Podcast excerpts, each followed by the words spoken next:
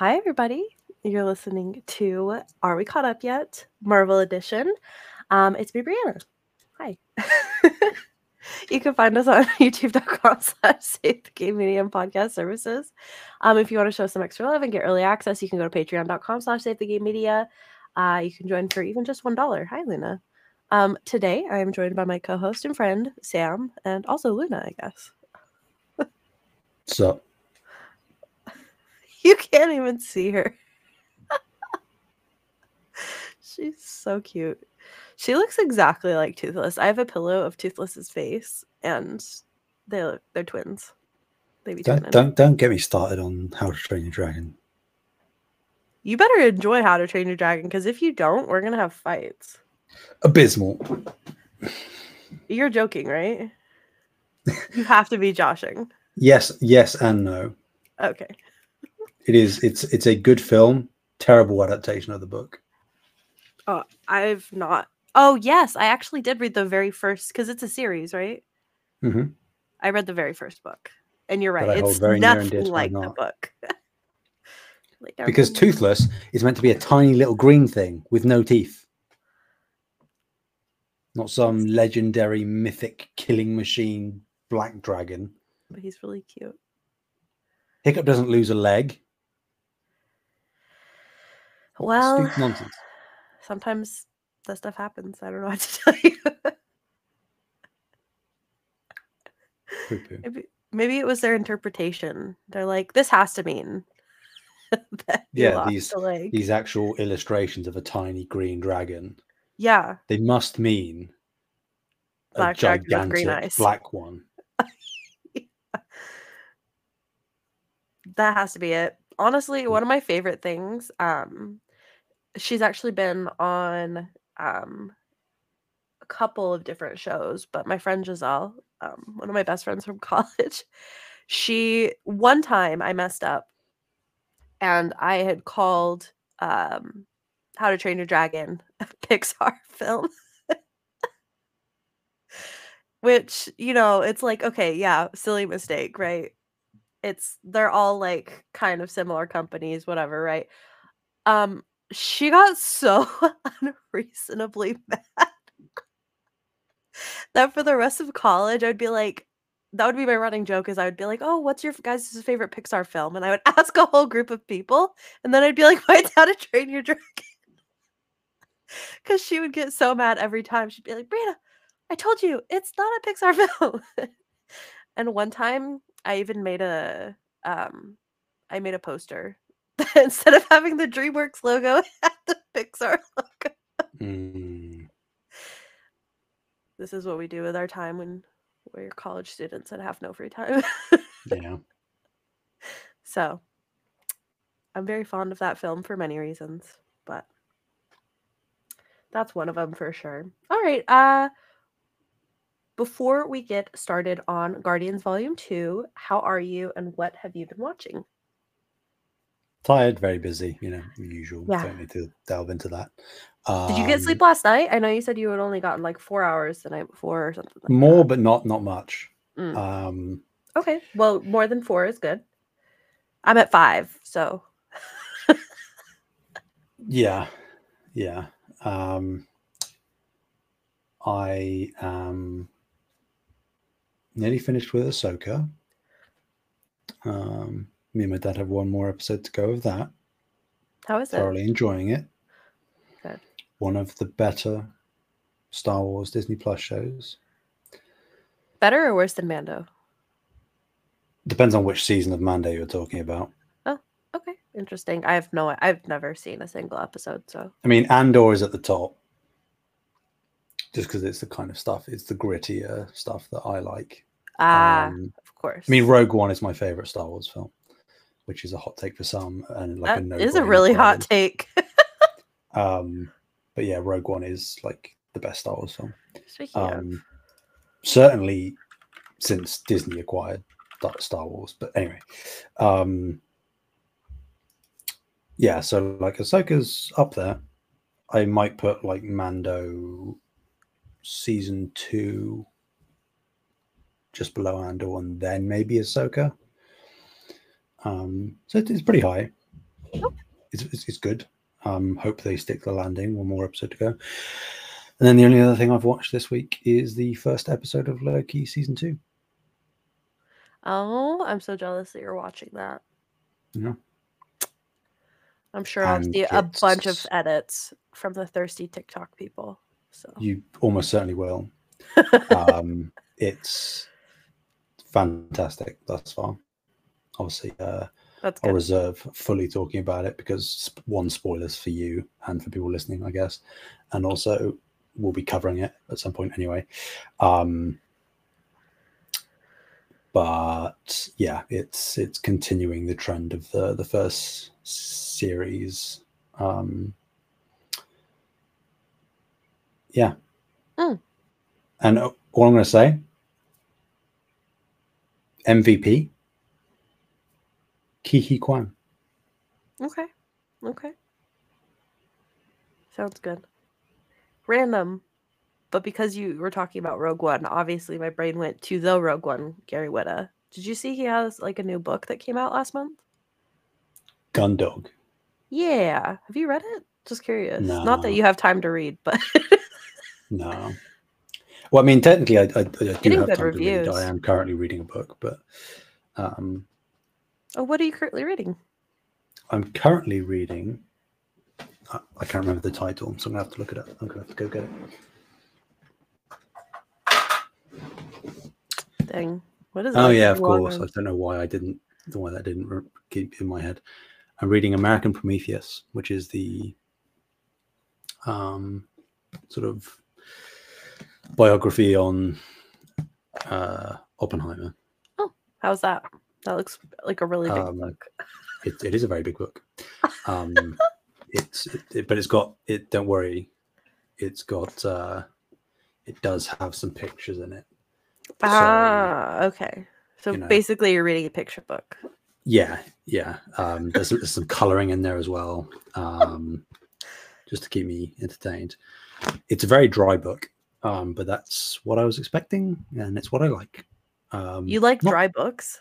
Well i mean not from like reading in general but for what like because this is i mean this is obviously in response to me seeing the film Ah, okay, okay. oppenheimer um and finding the man depicted in the film very interesting and wanting to learn about you know the actual real run of events which are, is pretty much the film anyway but just to get a Mhm. bit more deeper insight into his psychology and how what he did with the manhattan project how that affected him um Okay. so there's just a lot of names a lot of terminology a lot of this committee met with this committee and discussed this thing lots of dates and jargon um Mm. but I, I wouldn't want it to be like a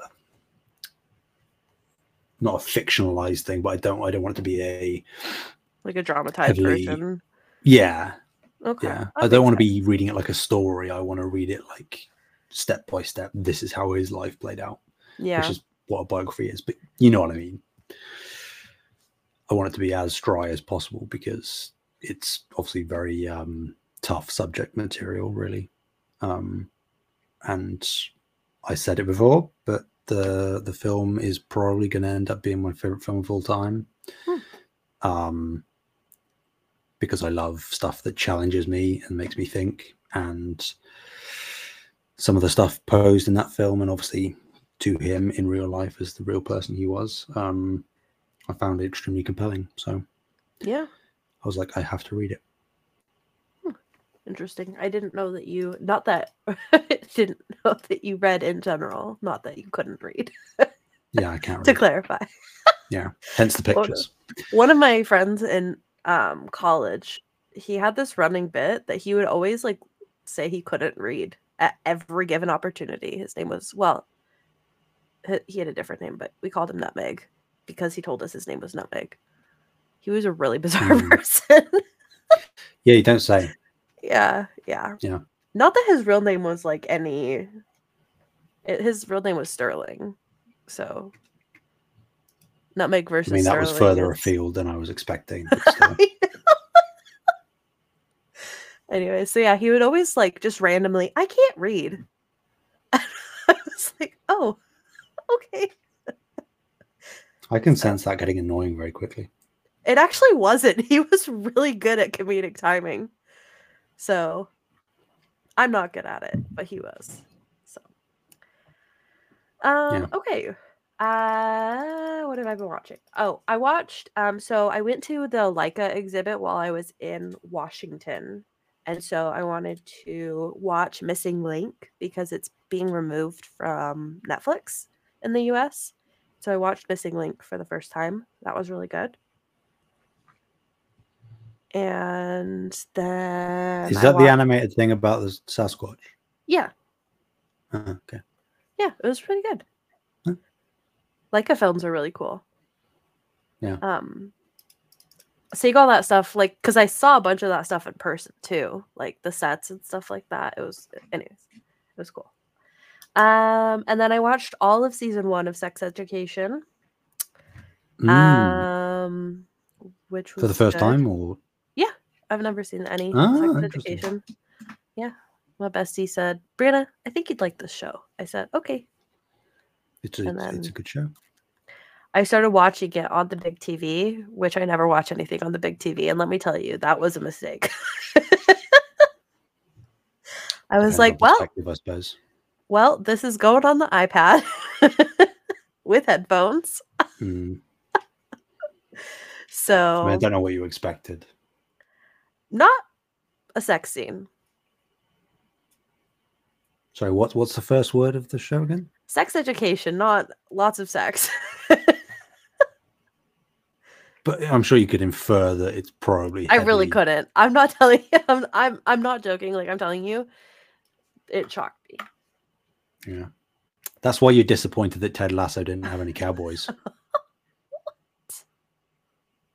what does Ted Lasso have to do with cowboys? Lasso. Also, Ted. Oh, that's fair. That's fair. Ted Lasso is genuinely one of my favorite shows of all time. It's all right. People are allowed to have wrong opinions. It's fine.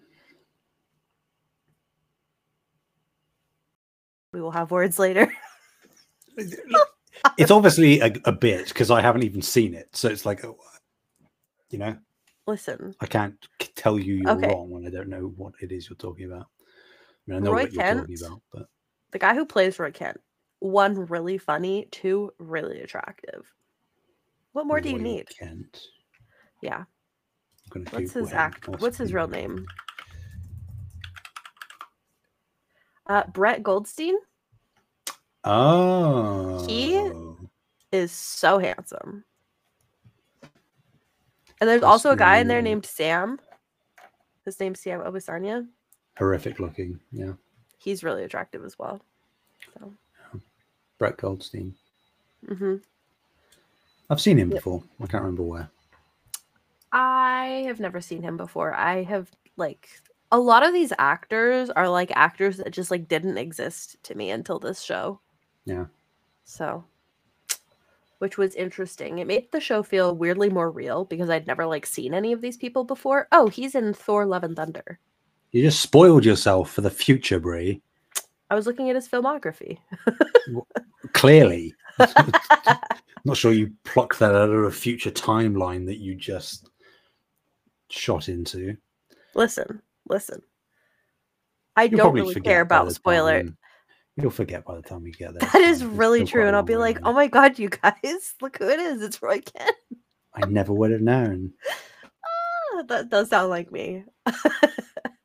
uh, okay. Have I watched anything else? I don't think so. I think that's well. I mean, I have been watching random stuff like Brooklyn Nine Nine because I've never seen that all the way through, Mm, and also it's it's something easy to watch while I work. I Yeah. also started watching that one show, House of Cards, again, but Oh, yeah. like only like a half an episode, and then I was like, okay, that was enough. because he got mad at his like his he got mad at like the main dude that helps him with everything, and I was like really upset yeah. Because I was like, he does everything for you, and he's so Mhm. nice. Yeah. So I got really frustrated, and I was like, okay, that was enough. so, and lots of anime, obviously. I won't talk about anime, but seriously, if you guys like anime at all, or even if you don't like anime, Frieren is one of the most profound shows I think I've ever watched in my entire life. And I would be surprised if it doesn't end up in as one of my favorite anime of all time by the time it's done.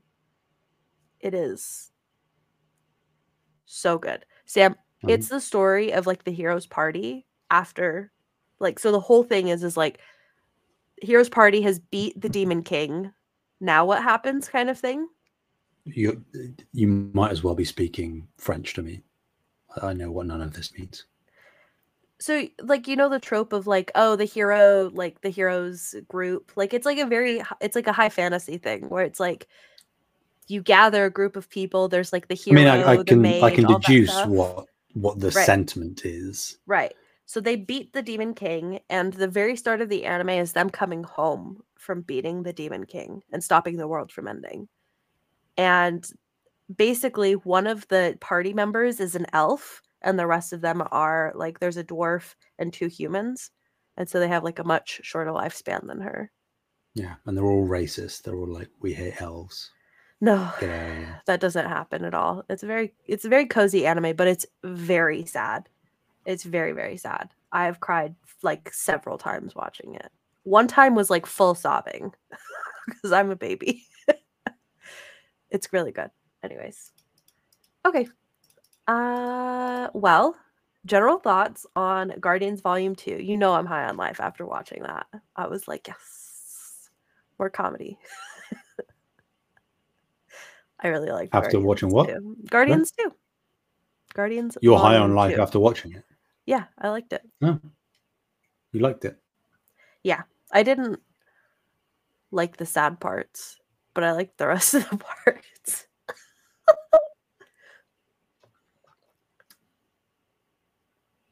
That that's a deeply profound thoughts that you've shared there. You were We're just giving general thoughts. and sad at the sad parts. Yeah. I'm here for This is the kind of if content people come come here for, you know? I know they do. That level of insight. if is- anybody is here this long and has been watching the podcast this long, they know that I'm crazy. So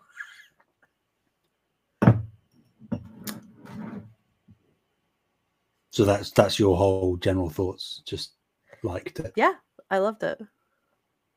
Oh, and see now you've gone to love it. We were at like, and now you're at love it. No, I said I was high on life. So which one is it? Do you like it or do you Oh love it? Because oh those are two different things. What did you think of the film? Wow, just no answers to the questions. Yep, deflecting. Um. Yeah, I I really really like this film. Um general consensus from a lot of people is that the first Guardians is better than the second. I just don't see that um at all. I get that like the the 1st Mm-mm. Guardians holds a, a special place in a lot of people's hearts because you know it was the new fresh thing at the time and it was unlike anything we'd really seen before. Um but i think on pretty much every level volume 2 has it beat whether we're talking about overall narrative arc themes character development villain um soundtrack i think Acting skills.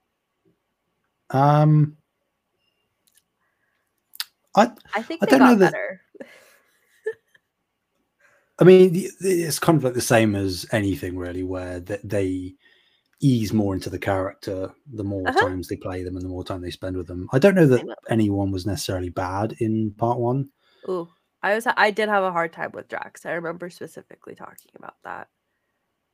But then Uh, we I- we but but is whole that- thing.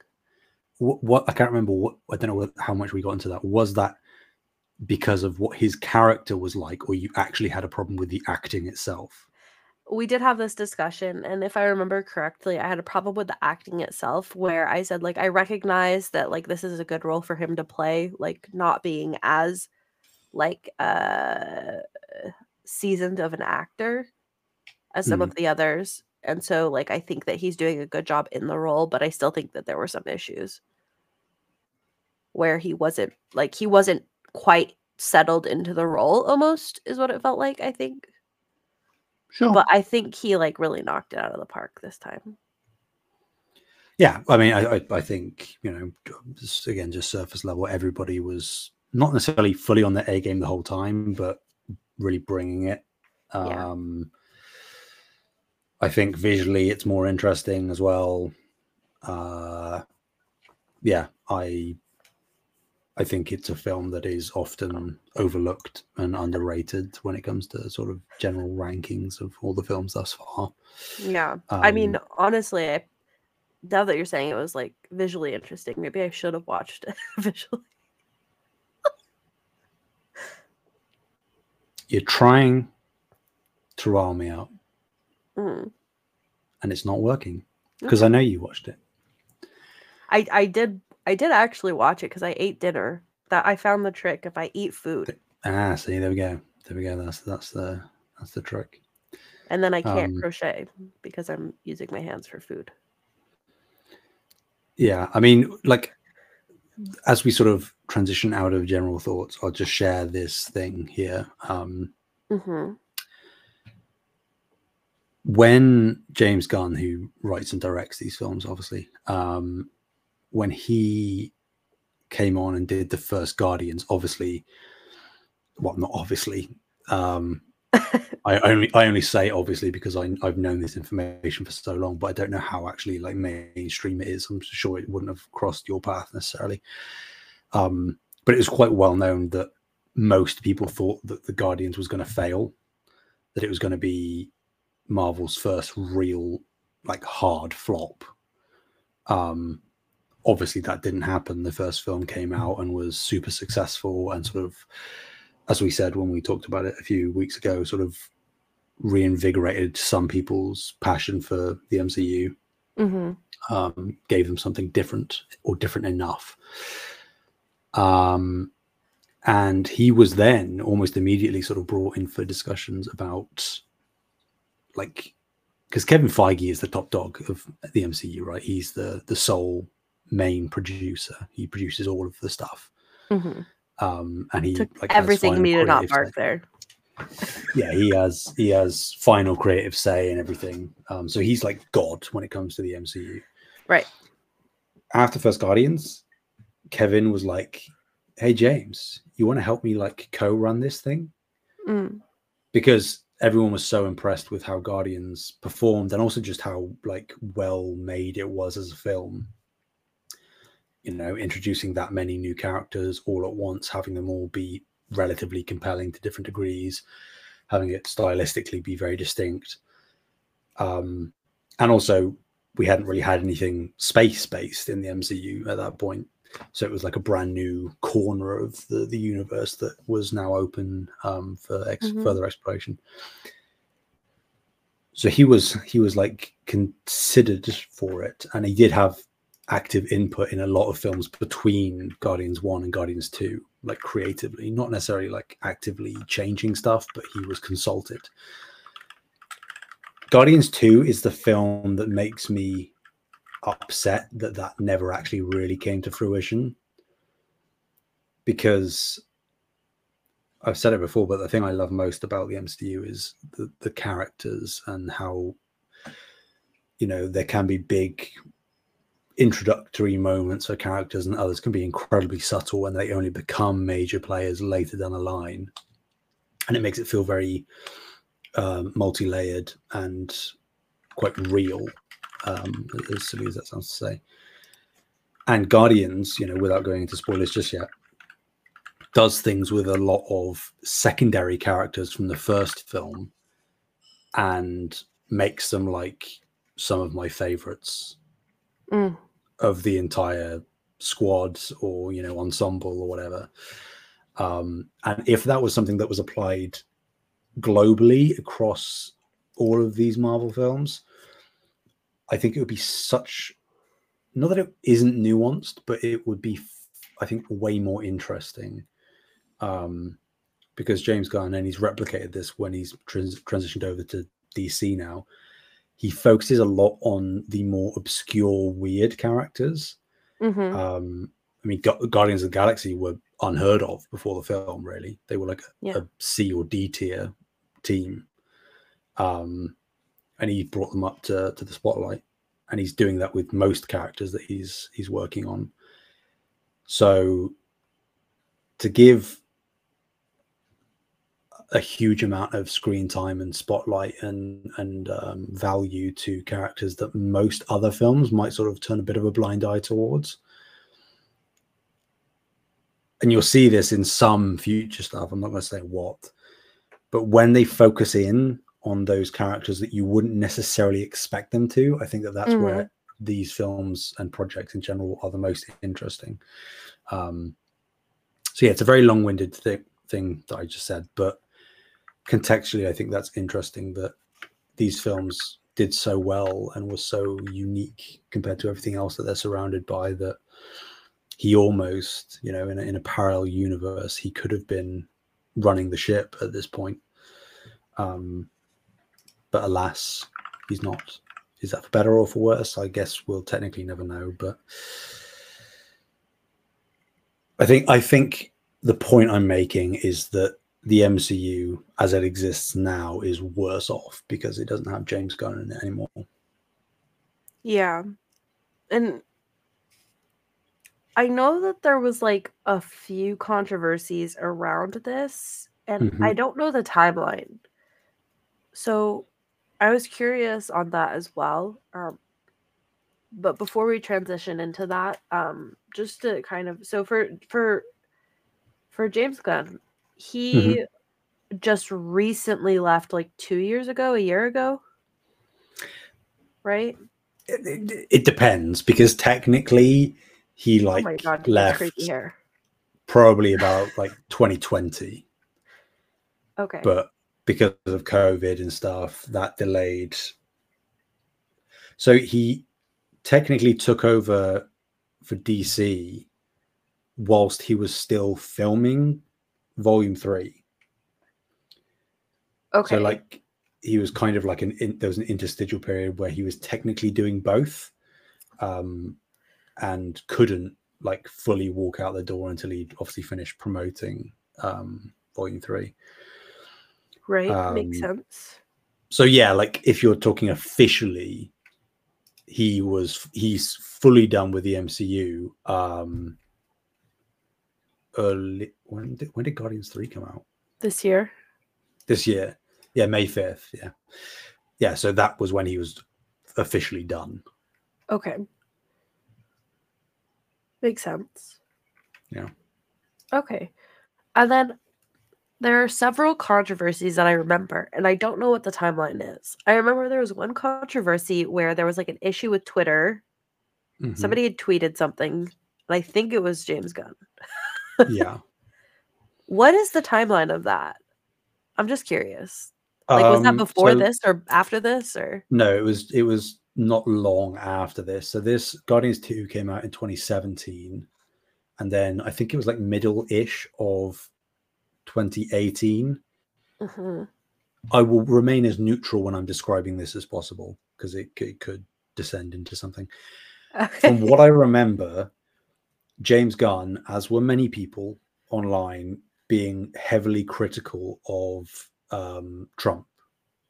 okay. um, and someone or a group of people i don't know sort of sleuthed and went way back on his twitter timeline um, and found jokes that he'd made because james gunn was a comedian before he, he got into right. filmmaking um, or you know he's probably doing both at the same time but before he fully transitioned to being a filmmaker he was a comedian um, and some of the jokes that he had posted on twitter and potentially other social media stuff were um, to put it lightly in poor taste um, Okay.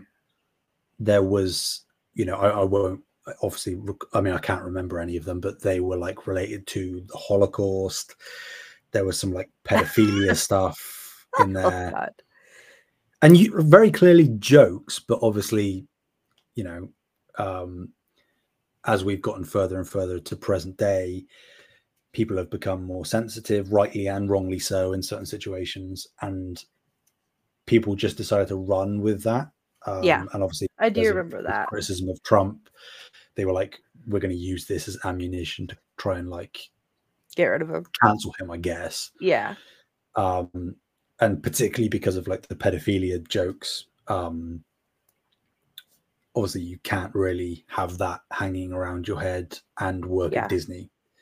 Yeah. So um, they they fired him. Um, even though he came out and publicly apologized and like clarified what what it was, but he says, you know, it doesn't excuse it. I was a very different person. That was ages ago. I've grown and changed as we all do. Um, Yeah. But he took responsibility. He was like, yes, they are in poor taste. Regardless, they let him go. And then I think it was the next year. So 2019, I think that's right, where um, Disney brought him back on to direct part three because he had written it at that point, but it was at that point somebody else was probably going to take over directorial duties. Um, and like ev- all the cast had been petitioning really hard to bring him back. Um, Weren't there I a th- couple people that were saying like I will not continue in my role unless he comes back kind of thing? Um, the only person that I remember saying that was um, Bautista. Drax. Okay. That's that's what I remember as well. Um, th- there might have been somebody else. I, I think maybe Vin Diesel said that as well, Mm. but I, I, I can't guarantee. All of them expressed. All of the main guys. I think Vin Diesel did say were- something as well because then there were jokes of like he doesn't even say anything, so like we'll just use recordings of his voice eh, or something Yeah. like that. Okay. Um, but no, he wa he was brought back on, and obviously some people were upset about that. Other people were very happy. I was happy. Um, you know, for the record, I'm not afraid to say that I was glad that he got brought back on. Yeah. Not only I because, think like people context was to super important. yeah, yeah. exactly. Like he and it, he wasn't like he was like, oh, it's a joke, guys, get over it. When they surfaced, um, he was like, yeah, it, it's really bad. I take responsibility. I've changed Right. as a person, and I'm like, well, if if people do that, and it's clear because of you know how he, he is seemingly for all intents and purposes all we know is how he treats people on set and stuff he seems like a, an actually genuinely lovely guy Yeah. so I was like, I'm yes, I don't like the jokes, but they're jokes. So it's like, come on. Yeah. Um and also, you know, not not to jump the gun too much. uh, um, but for the end result, you know, for him to be able to finish his trilogy. Um Yeah. and whether that worked or not, who knows? Um, we'll see You. once we get to volume three. Okay. Thank you for the the history lesson. There you go. It's very very interesting. I remembered a lot of it, but not everything. Yeah. So um okay.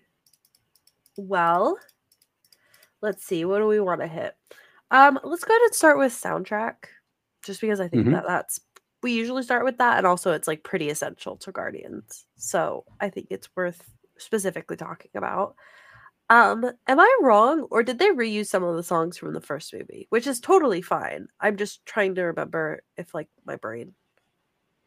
I'm trying to figure out if my brain is crazy.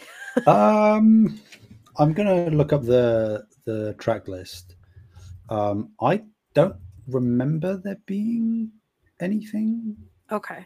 Okay. not in terms of like licensed music i don't think Okay.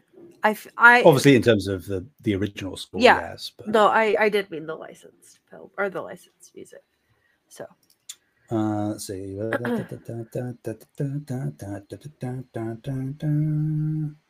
uh no okay. So then I am crazy. That's fine. I'm okay with that. yeah Um, okay. I am I am rechecking as as we're talking, just so I'm not coming across as stupid. I have never seen this person in my life. Yeah, they're they're all they're all different. Okay. Fair enough. Um alrighty. So then for music, um Mhm. do you think that this the licensed music was better this time or worse this time? I'm curious. Or equal. This is a very interesting question, um, because as you say, it's so essential to these films. Um, James Gunn storyboards these scenes Mhm. before he shoots them to these tracks. Right. Um, I think the answer that I always end up on is that volume one, the majority of the tracks on volume one are more iconic and synonymous with Guardians. In terms of actual track list, I prefer volume two. So I think like uh, on a wide mainstream level, most of the songs licensed on volume one, people would probably, if they'd heard them before and had seen Guardians one, would recognize them more than they would a song from volume two and associate it with Mm. volume two. But I think for thematic reasons, narrative reasons, um, and also just the way in, in the scenes in which some of the songs are used, um, I, I prefer volume two. Okay. I think I do prefer volume one's music as That's well fine. as like how everything is like choreographed. I'm not Mhm. saying the volume two is bad, but I did feel like it was like a little bit more separated from the music slightly. Okay. Not thematically, but like choreographed scenes. Does that make sense? Like Yeah, I, I, would, I like get have like the fight scenes and stuff like that. Like I feel like it was a little bit more separated, but yeah, yeah. Um, anything else you wanted to say about the soundtrack? Um, I mean, I, I I agree with you in the sense that it might feel a little bit more disconnected, but on on the flip side, I appreciate that um, at various points throughout the film, the song choices are directly acknowledged and Yeah. sometimes woven into the the plot itself. Um, Yeah. like Peter and, and Ego talking about, um, you know, Brandy, you're a fine girl and stuff, and how that links back to his mom. Um, you know, without fully going there yet, at the very end where it's you know Cat Stevens, father and son. Um, I think that that's what that's what makes me like it more because for Guardians one, I remembered the music, and for Volume two, I remembered the scene with the music. Yeah. that makes sense. Yeah, that makes sense. I think that that's that's probably not that I like have I'm that far from watching the show, but I imagine that that's also how I'll remember it. Mm. Yeah. I think I I, I definitely agree with that. Mr. Blue Sky at the at the start, you know. Yeah. I did really Not to say that Volume one doesn't have that, but Yeah. I did I did really enjoy that opening scene. Yeah. With little baby Groot. Baby He's so Groot. cute. He's very, very cute. Very sassy. The beginning to the end with Groot is just great. Like especially like the teenage Groot at the post credit. That was really funny. Mhm. So good stuff. Um, okay, let's see what else. Um, okay. Just because it's on my mind, four post credit scenes, that seems like excessive. yeah. I, I mean, I mean, they're very they're, they're quite minor though. yes, yes, they are.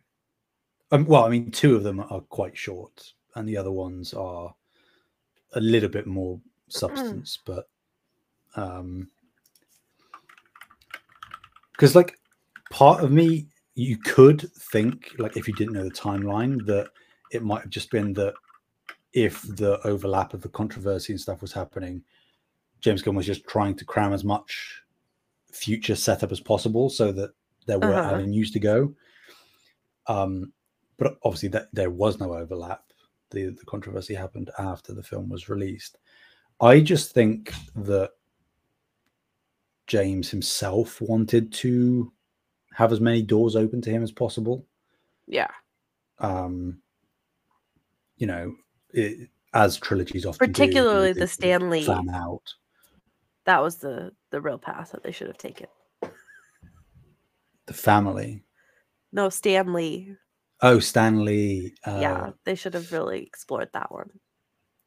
i mean mm, oh, hey is is that indicative of something who was he talking to you know That's a good on? question. I don't know. maybe it's maybe it will never get touched on again It's a good chance. it is because the cameos never really lead to anything so um but yeah look I get, I get what you mean but i think that it's just he he wanted to fan out as much as possible you know Yeah, going from I a mean- quite narrow thing in part one into part two into part three Yeah. I don't think that I was that bothered by how many there were. I just was shocked. yeah like oh Um, that's it oh there's another one oh that's it oh there's another one Yeah. Yeah. So I think I was more shocked than anything. Mm, she's- Um she's the, the golden woman is is like a cocoon it's like well what's going on I was very interested because I was like, these why are these people gold?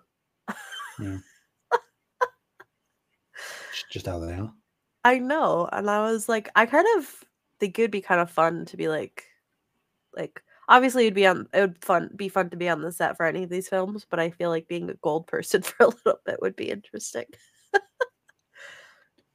probably be really annoying because you'd get warm very quickly Yeah, probably. But for those few minutes that I wasn't warm, yeah I'd be having a good time. Yeah. And then I'd be like, get me out of here. Hmm. Um okay. Uh question for you. So for the mass teleportation thing that happens towards the end of the film where they like I think they said that they teleport like over a hundred I can't remember something they jump a bunch of times basically. It's not teleport, it's technically jump. So from that we get to see a bunch of scenes. I'm curious, do any of those come back? Because we saw you mean all, the- all, of the, all the different uh places that they fly past Uh huh. There has to be Um, one in there that's like no. referencing something. Really? Nothing? no Oh, i mean that's disappointing. well referencing something there is something there that's referencing something but it's not going to be picked up on like it's it's super inside baseball like No. one of the things I don't even know if you'll remember this when I say it, but one of the things that they fly past is like two people made out of rocks fighting each other. Uh huh. Well, that is, I mean, that that- that is a race of things in the comics, as far as I know. Um, but also, if you'll remember the uh, top tier instant classic that is Thor: The Dark World, um, at the very beginning of that film, he fights a big thing made of rocks and just like smashes Ah. them with. you know. So it's like, hey, the, these things exist. Will we ever see them Ah. again? Who knows? Anybody's guess. For sure. Okay. But no, like there, there isn't anything significant. Yeah. They could have used something there. Yeah. But like, Like, don't you James think it would have, is- especially like with Doctor Strange, it would have been interesting to like go through that, like, what's his face's world for just a moment. yeah, but see that they they aren't they're not dimension hopping. They're just that, it's Ah, like okay. a wormhole. They're just going through different Okay. points in space. So, Okay. yeah, God, Bree, that wouldn't make sense. Jesus. You're right, my bad. but like, I, I understand your point, regardless of like having something in there. But I think the Mhm. reason that there isn't, because it would be like the perfect place to put something in. Yeah. Um, James Gunn has been on the record multiple times of like, yes, obviously I know we're, we're all part of a bigger universe, but as of right now, he wasn't really concerned about tying in lots of different stuff and having lots of oh you see that's a person that i know from here Mhm. um he he liked his being a bit more standalone you know yeah. um he wanted it to be you could just watch the two guardians films and know what was happening else. basically Yeah. so Mhm. i get that Makes- sense. Okay. Yeah. Um, let's see. This movie passes the Bechdel test. hooray Can you believe it? i, I can because it does It's one of I think this is only the what second or third time this has happened, maybe Mm, in everything Maybe. that we've watched. yeah Huh. Yeah, marvel are just raging mi- misogynists so it's true. Yeah, It's true.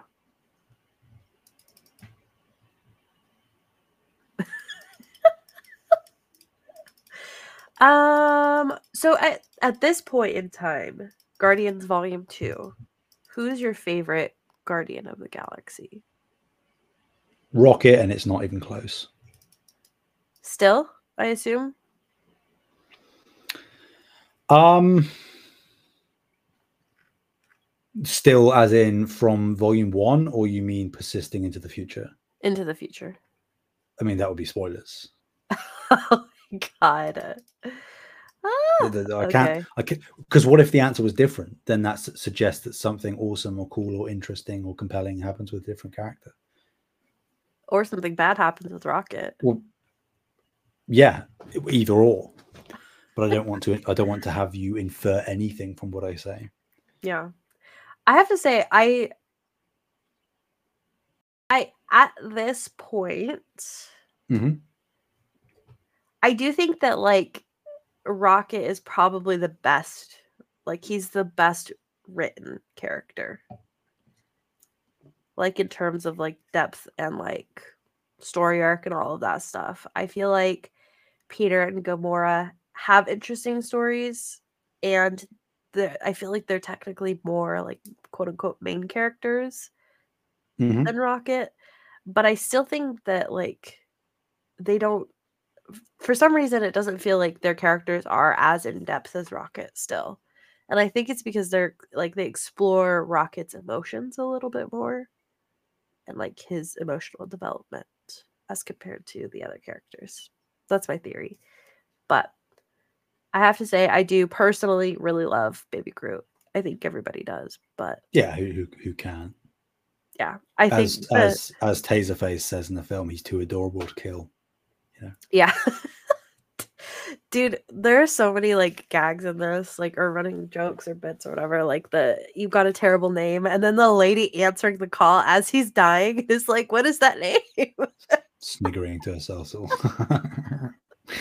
yeah, it was really good. I loved that. That was a really funny joke. Like the whole baby Groot just like is dumb now. yeah, like, he's a baby. I know he's he is a baby. He, he's just a baby. He's very cute. Also, just to reiterate the point, not the same Groot as the first film. It is yeah, Groot's which son. is really depressing. no, it's not.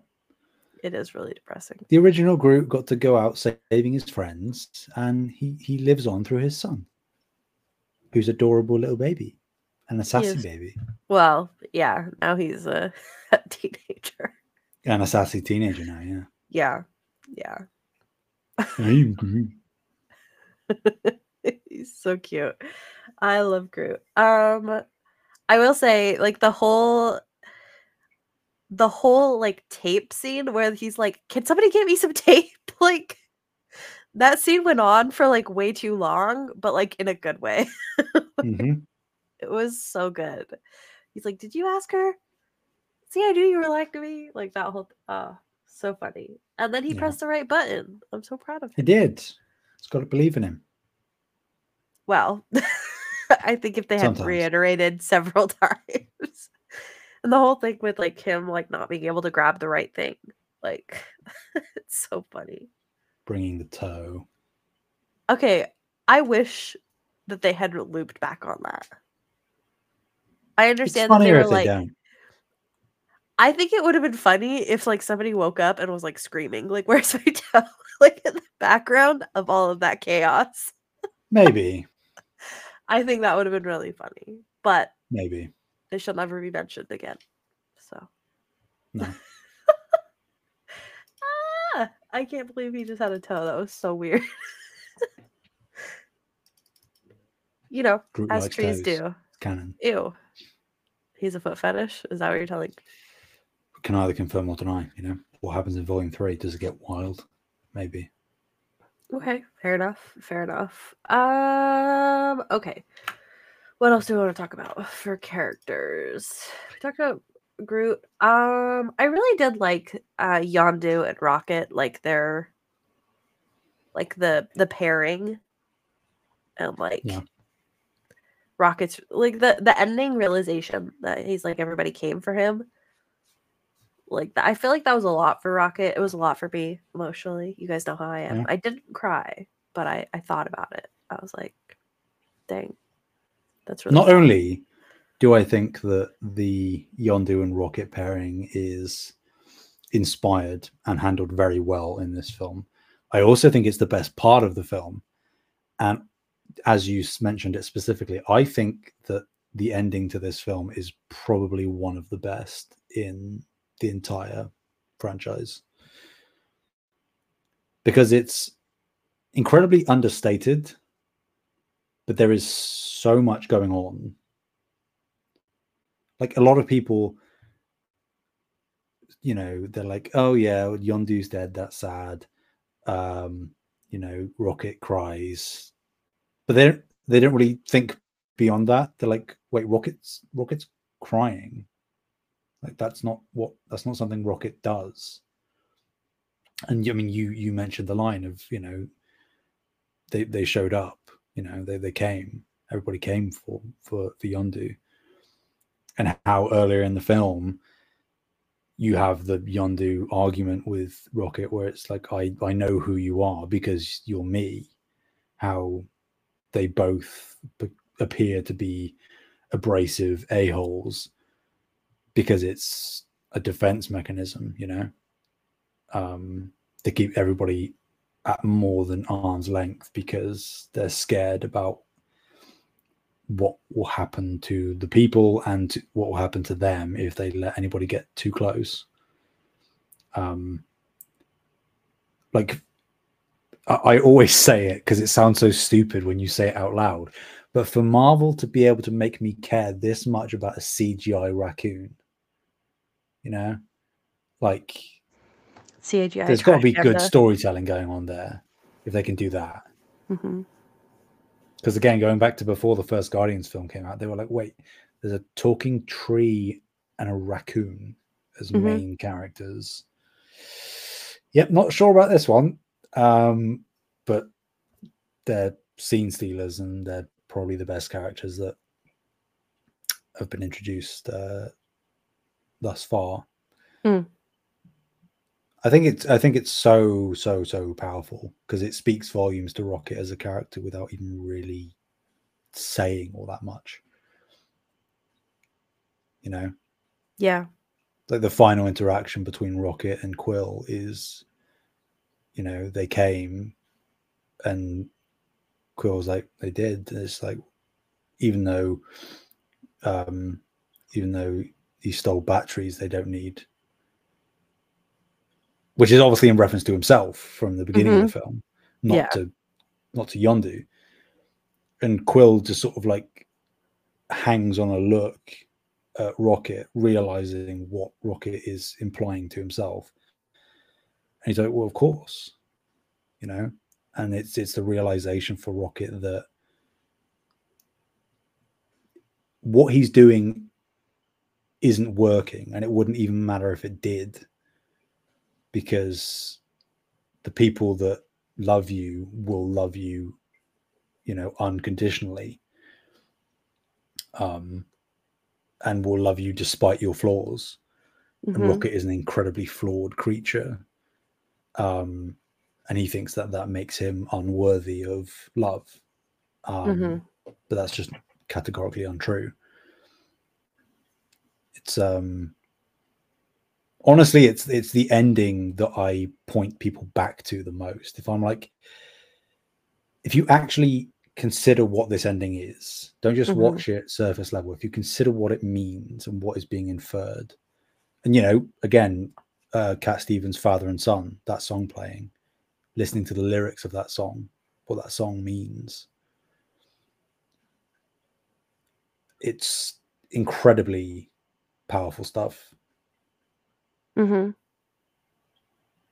Yeah, and I think I think like they're pretty consistent with Rocket because right, like his whole thing is is that he doesn't know what he is. Like technically, like he's like a raccoon or whatever, but he's not a raccoon. Right? he He's just exactly. So, but i think i think that like sorry to to No, jump in but i think just the the point is and you might have been making this i i, I apologize if you are um but it's rocket probably does know that he's a raccoon but he is running from who he is emotionally right. you know like he doesn't want to accept what and who he is Mm-hmm. because throughout the film it's in, inferred that he's been through a lot of trauma and has experienced a lot of things you know in the first film you see he's got all that hardware like jammed into his back um so yeah i think he's he's one of the most interesting characters in in the franchise personally Yeah. um i completely interrupted your point No, that was the point I was going to make, and you said it much more eloquently than God I would have. it. So i apologize no need. Um, okay. What else do we want to talk about? Okay, they just threw in a bunch of like really interesting actors here, by the way, like Sylvester Stallone, Kurt Russell. like, what was happening? They were just Yeah. like, hey, really famous person. Did you want to be in this movie? And they were like, yeah. yeah And aren't you so Um, proud of them? They didn't just throw in a really famous actor and just like throw him away. I mean, technically, Ego's gone, but they used him well. I they think did so. Proud moment. Yeah, I mean, I, I don't know. Like, you would think I would, but I'm I'm actually not sure on the interpersonal dynamics of what's going on. But James Gunn is one of those Mhm. filmmakers who will repeatedly use actors that he's friends Mhm. with. So it could be that he already had some kind of relationship with someone like Stallone before um, this film, because he has used Stallone in in subsequent films. Um, like he was in the Suicide Squad and stuff like that Mm. at DC. Um, but yeah, like I don't, I don't know, or maybe it is just that the first Guardians was so well received that you know people like that reached out and were like, "I'd love to be a part of this," and to whatever degree, I'm not sure, Yeah. but I like that everybody is used well in in the capacities Mhm. that they are involved in the film in, and that none of them are like trying to steal scenes. At least in terms of like the char- the actors that have the smaller side parts, like Stallone. Like he he isn't. I don't think he's chewing the scenery necessarily. I don't rate him that much as an actor Yeah. but I think that you know for the role that he had, it was like, yeah, okay, I, I you fit the part well, I suppose, like a gruff leader. I thought it was great. yeah, I thought that was a great moment. I thought he Mhm. was used really well. Um yeah. And I uh I I really did like the like the reflection of like I guess Stakar to Yondu and then Yondu to Peter Quill. hmm Like that reflection of like Stakar helped Yondu, Yondu helped Peter, although Stakar didn't know that he was helping him. And Peter didn't know that Yondu was helping him. Yeah. I I had a, a suspicion when they like when I heard the story the first time, I was like, well, this sounds like an excuse. But then when you hear Yondu tell the story the exact same way that Peter does, like literally mm-hmm. almost word for word, it's like, oh, okay, so Peter's heard this excuse a million times. So this is Yeah. for sure just made up. And then of course you get the confirmation of like, of course it was never about that. So I'm also What- a little go ahead. No, no, no, please. No, I was gonna go to a different point. So if you were gonna keep talking about As was I. So please Okay. make your point. So I was just gonna say, Yarbu, I really enjoy his his power. I don't know if power is the right word because it seems to be a little bit more technology. His his gimmick. Yeah.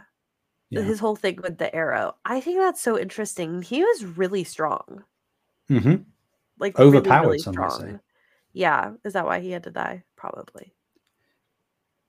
That's what happens. No, overpowered I mean, I, like technically, I guess yes, you can't have that kind of player on the board for too long. Yeah. But I think like narratively, it, it made sense here for for Yondu to go. Yeah. Yeah, it did So, for sure. yeah.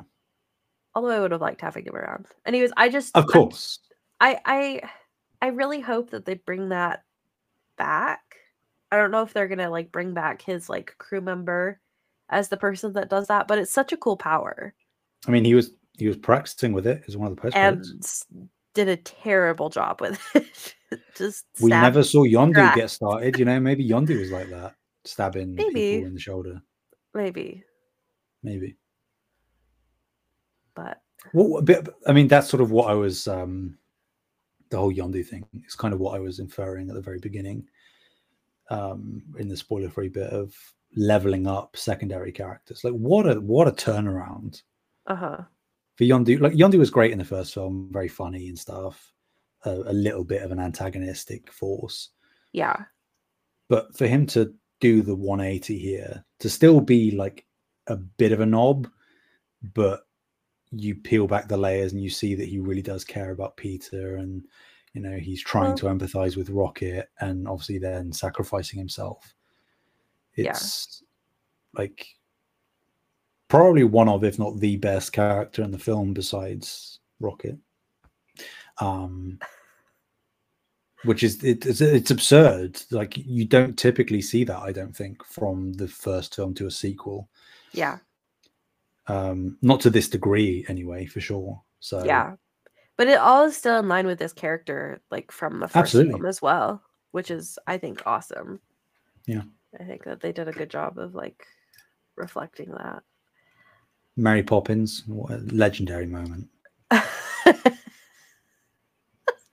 I did really enjoy that. I was like, well, no one else is there to tell him any, uh, you know, otherwise. So I guess, yep. He, he doesn't know who Mary Poppins is, so it's like, Yeah. if if uh, Peter tells him he looks like Mary Poppins, he's going to take that as a compliment. Uh huh. I also love that they didn't say anything about the trinkets. Like they just Mm. got him a bunch of trinkets at the end. Yeah, he loved from I the mean, first one. I guess like technically at the very end he's like, "Oh, he was saving this for you," and that was technically a trinket. But you know what I mean. Like Yeah, It yeah, was just like actual, something that carry over from the first film without like Yeah. being spoken. Mhm. So that was good. Um, do you want to say anything about like Gamora and Nebula and that whole thing? Um, I don't really. I did like the line that was like, "All I wanted was a sister," yeah. Um, and then like Gamora coming back around on it and like, "Hey, like I was just trying to survive, and I was a Yeah. kid." I like that. I think it's interesting. Like we don't really have that many sisters in the MCU um, to this day, so Yeah. it's sort of like I think that's a dynamic that I wish was investigated more, particularly because of how um, clearly volatile this one is.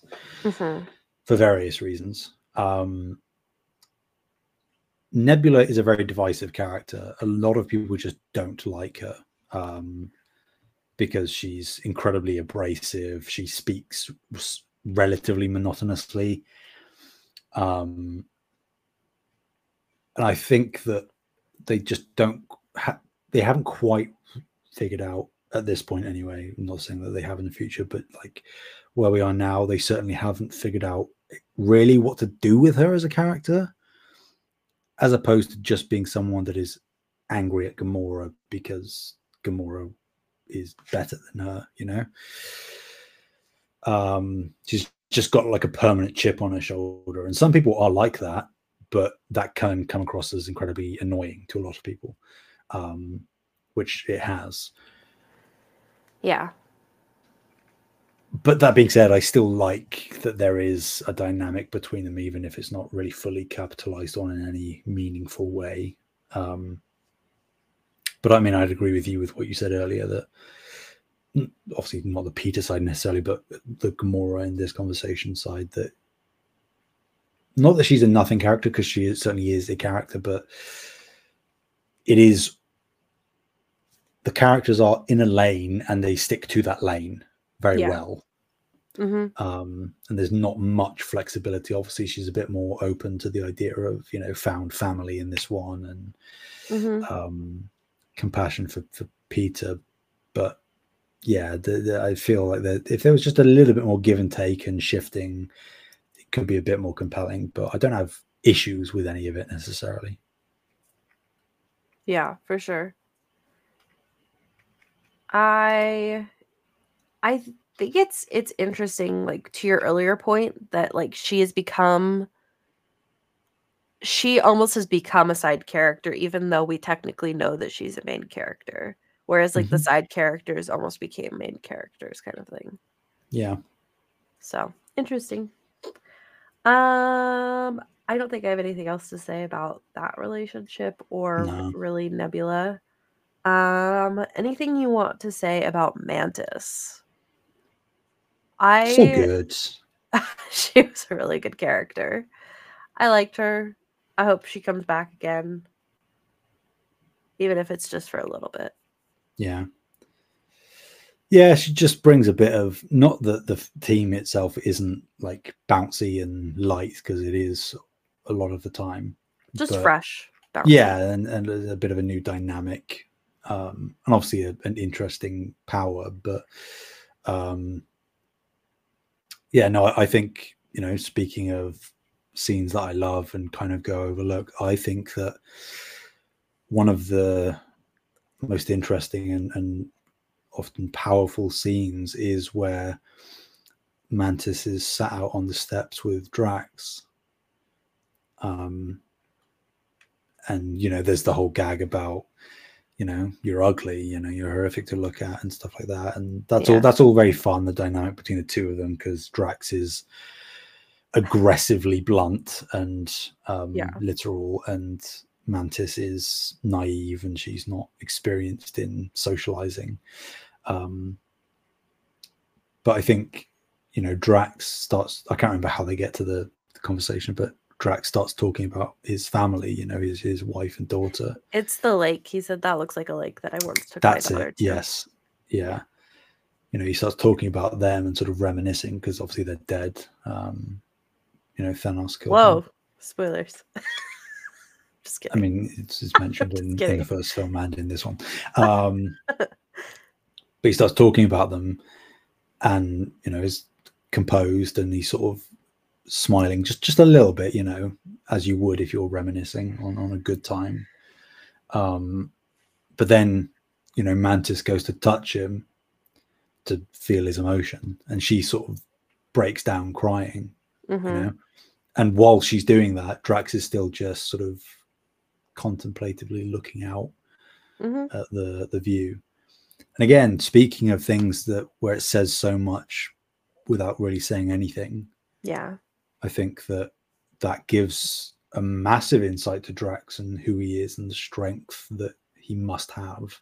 Yeah, because I mean, obviously he's in like that would infer like he's in so much pain Mhm. at all times. Like that's just like his base state kind Yeah. of thing. which makes sense, but it's just that we don't ever see it Yeah, because he is often the the comic relief in most scenes. yeah. It's like you're that that is- disgusting. Yeah. I'm imagining being with you physically.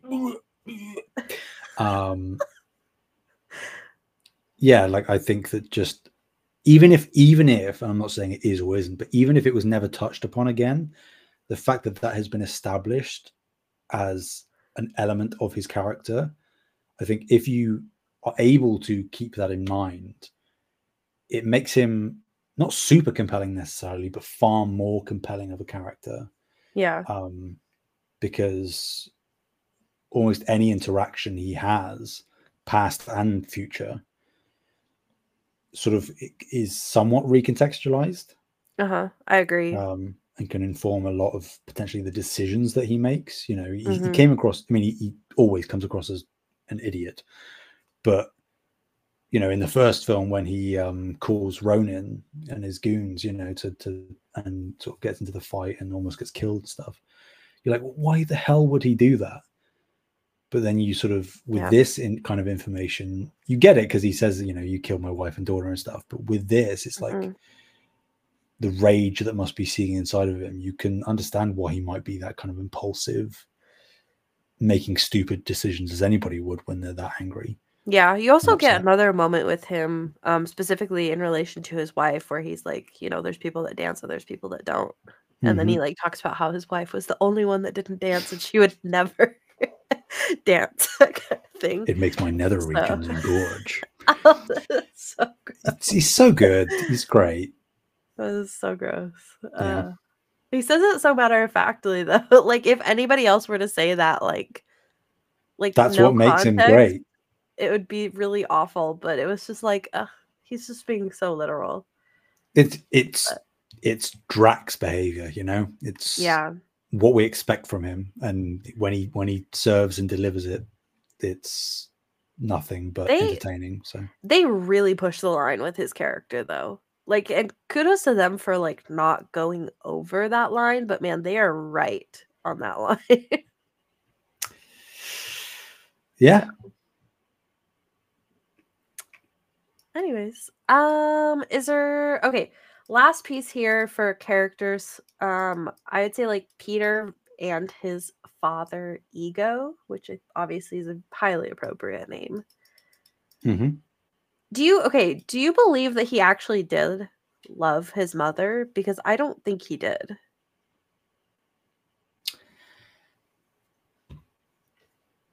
I mean, I think I think he did, but it's kind of like how he contextualizes it um in the film, you know, where it's sort of like it's more of like a pet thing, you know, Mm, which obviously isn't the same as actual love, but I think he did like care about Meredith.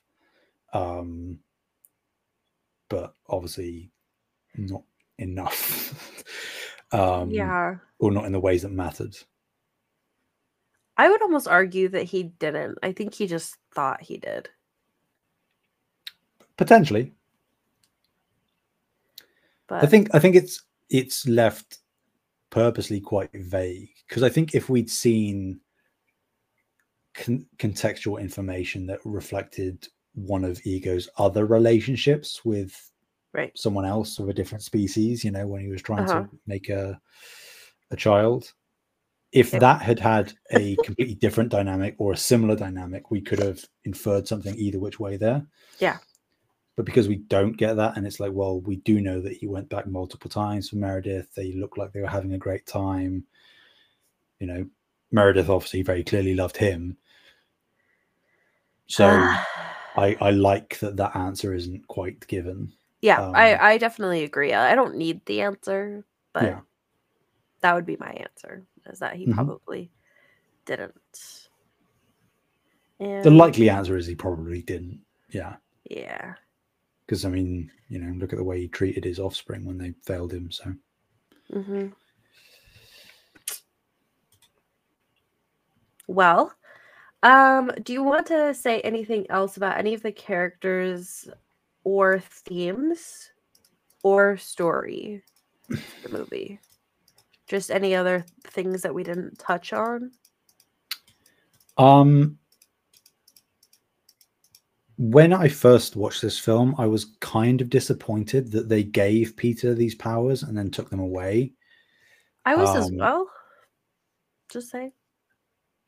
Yeah, but on reflection, I think if Peter had those kind of crazy powers, it would have like fundamentally changed who he is and what he brings as a character. That is true.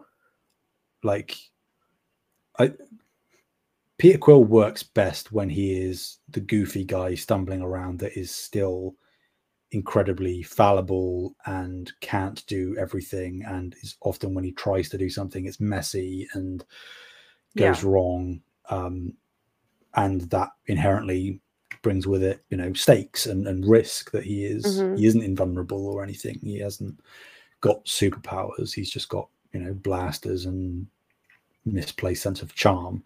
Um so like i liked that he had them and they looked cool and the implications were cool. Um but i think that it was ultimately the right choice to strip them. Because again it kind of like goes back to the themes of the film of found family. Hmm you know he could have stayed with ego or let ego live or whatnot um, and kept the powers but he chose to sacrifice all of that potential and that strength for the people that he realized truly mattered you know hmm that truly cared about him because ego didn't care about him Yeah. Quill was just a means to an end. Um, so, yeah, I think a lot of people didn't don't like because I mean I guess it's technically a spoiler, but also not. He doesn't have any of these powers going forward. Um, but I think that that was the right call ultimately. Yeah. I mean, I guess I haven't seen anything past this, so I can't say if I would feel the same way or not. But I feel like I am a bit concerned. I'm sure it'll be it'll be totally fine, but I am at this point in time a bit concerned how Peter is going to uh stand with the other Avengers because obviously he's going to be part of like even if he's not an Avenger, he's going to be part of that group at some point. Mm. And it feels like not that he's not strong, but he just doesn't have anything really in comparison to everybody else. Yeah, Does that make sense? certainly not in terms of like abilities, but I think that Yeah. he is it's going to sound stupid when i say it but i think you'll understand my implication he is a bit of a, a strategist you know Right. he's very much a you know this is this comes with its whole potential heap and barrel of trouble but he's like a bit of a ladies man um which could come in handy at some point you know you don't know and i think the main thing is that he's a leader of Yeah. his group um they will listen to him most of the time um and his knowledge of space you know Yeah. i think that that it, that's outside of like abilities because i think he is relatively outmatched by most other people outside of maybe like a hawkeye or a black widow um but his his knowledge and his expertise and his smarm uh what he brings to the table i think Yeah. I'm interested to see how he'll mesh. I'm sure it'll be great, but I, I do have some be. reservations about it. So maybe he sucks maybe. Um again, you. that's true I don't know how many times I have to say it. i'm just gonna keep saying who knows you know Ah. Um, okay. Any other themes or anything that you wanted to discuss on this? I do have one uh one final question. We do still have to do the ranking. But okay i i don't think so okay. i think most of the important things i've touched on Okay. So the planet that is ego. Mm. Very beautiful, right? Very, very pretty visually planet, Mhm. right? Including like the first part where they're like, oh, look at these like rainbow bubbles. When you pop them, they like turn into a bunch of bubbles, that kind of thing. Yeah. Are those thought bubbles or are they farts? I see you're asking the real questions here. I need to know. Um, I can categorically, wholeheartedly say I have never once, even for a split second, considered what they are, or much less for them to be either of the two things that you just said. you see, this is what I bring to the table. If I had to put like a genuine assumption, I would probably say that not not farts, but like um natural gases being expelled from within the planet. yeah. That would be my assumption. My assumption is that they're thought bubbles. Or I, I- do I do quite like that, but I mean, what's the implication of popping them? You know, what does that mean? Um, You lose your train of thought. hey, maybe maybe that's maybe that's why ego goes off the deep end. hmm They popped his thought. It was all Drax's fault. Um, or it could just be visually looks kind of cool. Yeah, no, that's probably what it is. Prob- but prob- I that's like, probably is what it is. I like thinking about this. so, what can I say? Yeah. Uh, okay. Mm, do we have anything missing from the through line? I don't think there's a lot of through line here. No. Okay. Um,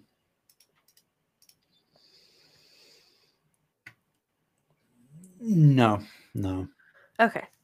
Um, okay, so ranking list, before you even say it, do you want me to read the top five or like below? Give me the top five. Okay. Civil War, Winter Soldier, Age of Ultron, Doctor Strange, then Avengers. Guardians of the Galaxy Volume 1 is 6. Okay. So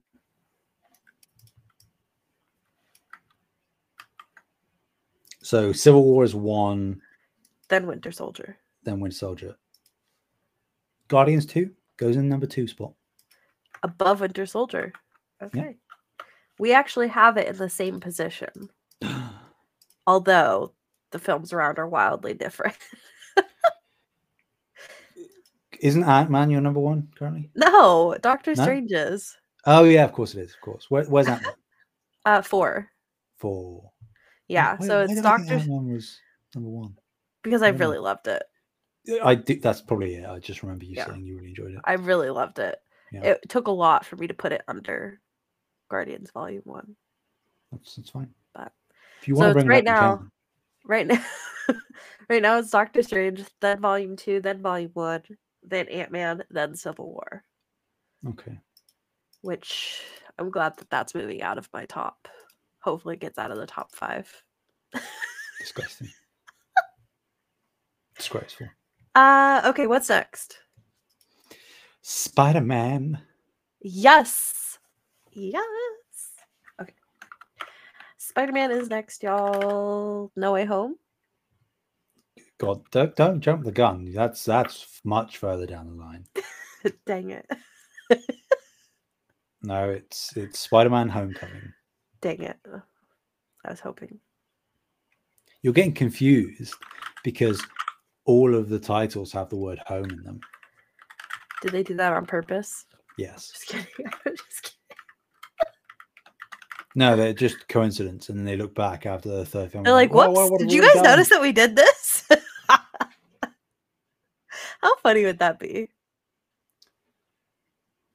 Pretty funny. It would be really funny. And we would never know either. Did Well, you see? out. Okay, this is tangential. I'll make it quick. Did you see what I named the Doctor Strange review episode? Um, I don't think I have. I named it Mr. Doctor and the Power of Believing. Uh, That's inside baseball, I like it. This is, these are good references. Yeah, and then the description said this week, Sam and Breanna have come to bargain. Oh, I like it. I like it. Thank you. Concise, but you know, if you know, you know. Uh huh. They're usually really concise because I'm lazy. I mean, that's fair. I do the same. So Um, okay. Well, thank you guys so much for hanging out with us. Um, special shout out to our current patrons. Uh, we have Bucky Blue, Amon, Fabulist Breanna, Breanna's mom, Breanna's brother, Breanna's wife, Nikolai at Night, Cypher Primus, Brendan Myers, Marcus O'Neill, Lillian, Mimi J, The Stack Network, David Hotright, Dave Harp, the Xbox Expansion Pass, Alpaca Tom, and Lee Navarro. Thank you guys so much for your support. You can also be added to this list for $1 on our Patreon. So if you want to, you don't have to. But we would we would enjoy that. Because then we're one person closer to being to a thousand people, which is our goal. uh where can people find you? anywhere and everywhere at Sam Heaney, H E A anyway. Okay. You can find me at Fabulist Breanna, F A B U L I S T B R E A N N A. Again, thank you for hanging out with us. We'll see you in two weeks in your time, many more weeks in mine. Bye. See ya.